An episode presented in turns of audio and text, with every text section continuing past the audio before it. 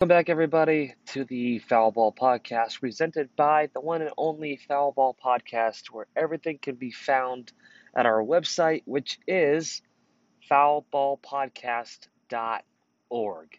Again, everything related to the Foul Ball Podcast is found at foulballpodcast.org.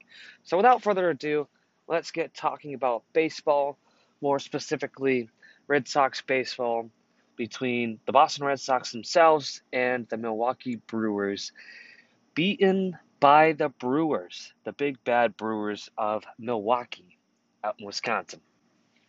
Right. And the fact of the matter is that we lost the first two games against them. Right. Friday night, Saturday night, we lost. Sunday, we won.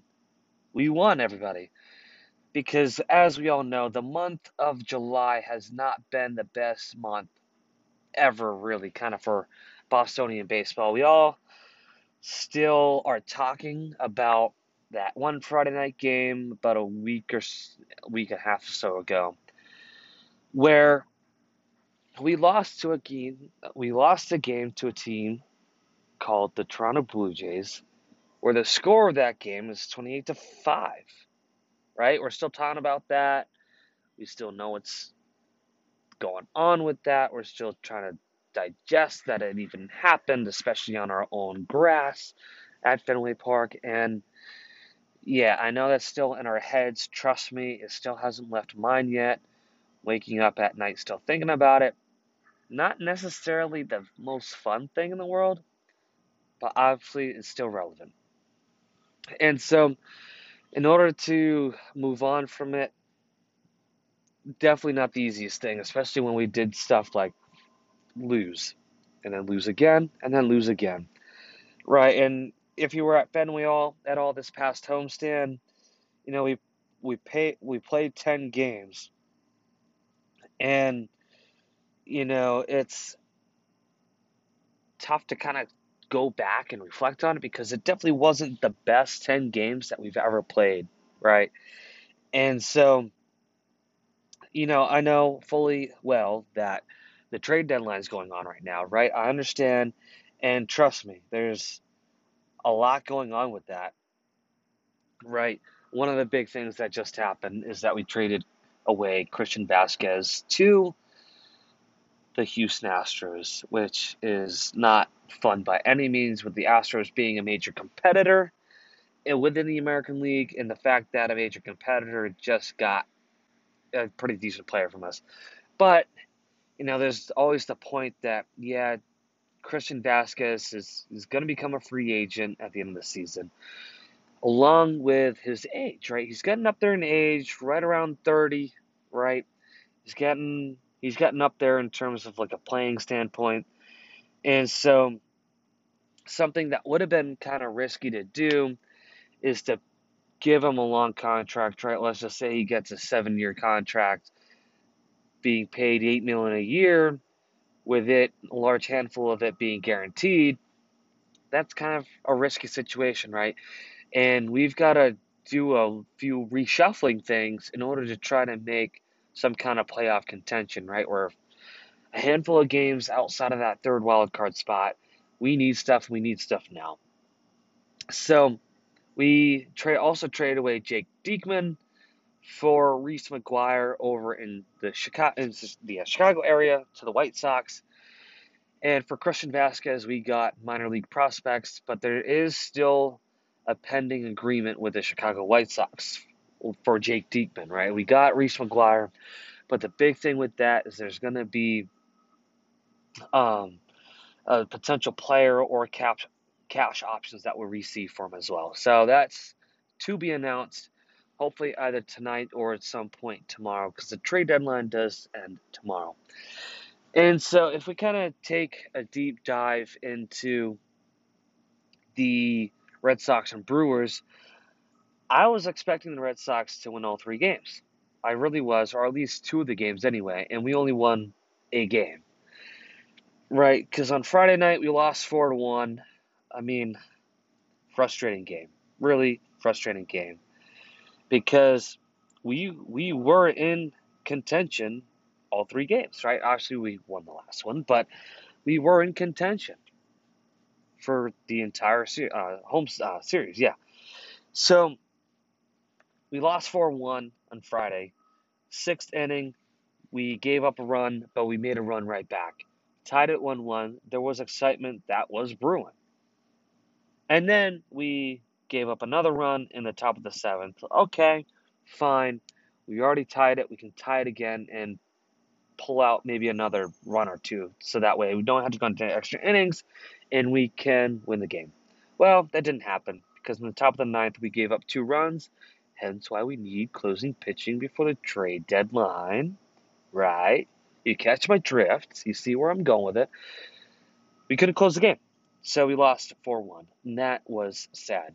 And so we move on to Saturday's game, right? Saturday we had what's more kind of known as a day game. And our defense did not do anything. Our fielding was poor, our pitching was poor. Our bats offensively did pretty decent, right? I was pretty happy with the way we played offensively, but defensively, defensively, uh-uh, did not make any cut by any means whatsoever. So, let's talk about it, right? First inning, Milwaukee scored a run. Second inning, Milwaukee scored a run, but we made up for it in the bottom of the second. So there's a score of 2 1. And then, and then this is where uh, some of the crazy things start happening, folks. So take a ride with me, crazy ride with me here for a second. Fifth inning, Milwaukee scores two runs. Top of the seventh, they score another run. Top of the eighth, they score another run. Top of the ninth, they score three. But don't get me wrong. Like I said, we already scored a run top on the bottom of the second. And then we scored another three in the bottom of the seventh, but that was no feat because, again, the three runs in the seventh and the one run in the bottom of the second adds to four runs. And all the runs that Milwaukee had the first, second, fifth, seventh, eighth, ninth add up to nine. So Milwaukee did not score the second inning, the third inning, and the sixth inning. So let's talk about that for a first second. So out of a nine inning game, subtract three from that, because they didn't score for three innings. So nine minus three, nine, eight, seven, six. They scored six innings out of the nine, which I've got to say is pretty good. If you're the Milwaukee Brewers, but if you're the Red Sox in that case, not as pretty, right? It's not as pretty. And so that night, Milwaukee had 14 hits and we had 10 hits. So, I mean, again, offensively, we again did pretty well that game, but we just couldn't stop anything. Our pitching couldn't hit that sweet part of the strike zone that we all wanted. So we couldn't really strike a lot of guys out or as many as we wanted to. And then defensively, all around all around the ballpark, right? Our infield struggled with a few runs. Our defense struggled with a few hits. And now it's just a matter of how how much more can this hurt? Right? We've all seen this before and we know how good of a team they can be. And we saw it last year with their deep playoff run. We know we have the roster to make it all the way and win it all but they're just being sloppy with it. It's not, it's almost like they're not maybe trying. Potential idea, maybe, maybe, maybe.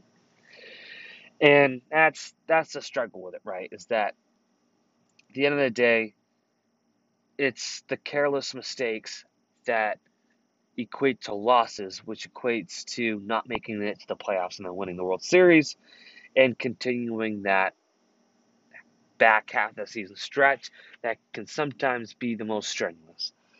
Right? We need to make sure we have a dominant and an upper hand every single game, game in and game out, game out. And yeah, we just haven't we just haven't hit that mark yet. So let's wrap up with the series here. So we had day game on Sunday.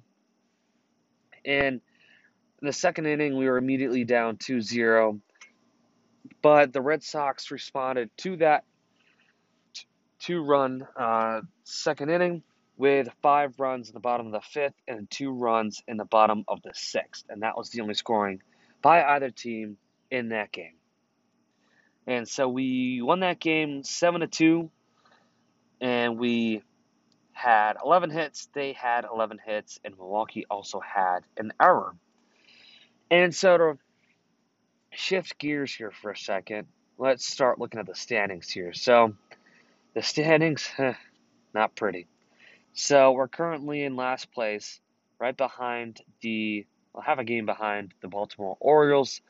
We have a record of 51 and 52 at .495 as the percentage rate. We're 18 games behind first place, the Yankees. And the last 10 games, we went on a stretch of 3 and 7. At home, we are 26 and 27. We have a losing record at home. I mean, come on, seriously. That hurts. It hurts. It hurts. Our away record is 25 and 25 and even 500. And that's it, right? So the Yankees have a 69 34 record. Blue Jays are 57 45. The Tampa Bay Rays are 54 and 48. And as I said, the Baltimore Orioles are at a nice even 500 at 51 and 51. And so you know, we have we have a lot of stuff that we need to take care of, get accomplished, and all that stuff. So now it's just a matter of how can we do it? Well, must be done somehow, some way. So as always, I'm gonna wrap up by saying. Uh, everything foul ball podcast related can be found at our website that has everything, everything, everything, which is the foul well, it's known as foulballpodcast.org. Again, our website for the Foul Ball Podcast is foulballpodcast.org. And until next conversation that we have, take care and let's go Red Sox anyway. Let's start winning some games, huh?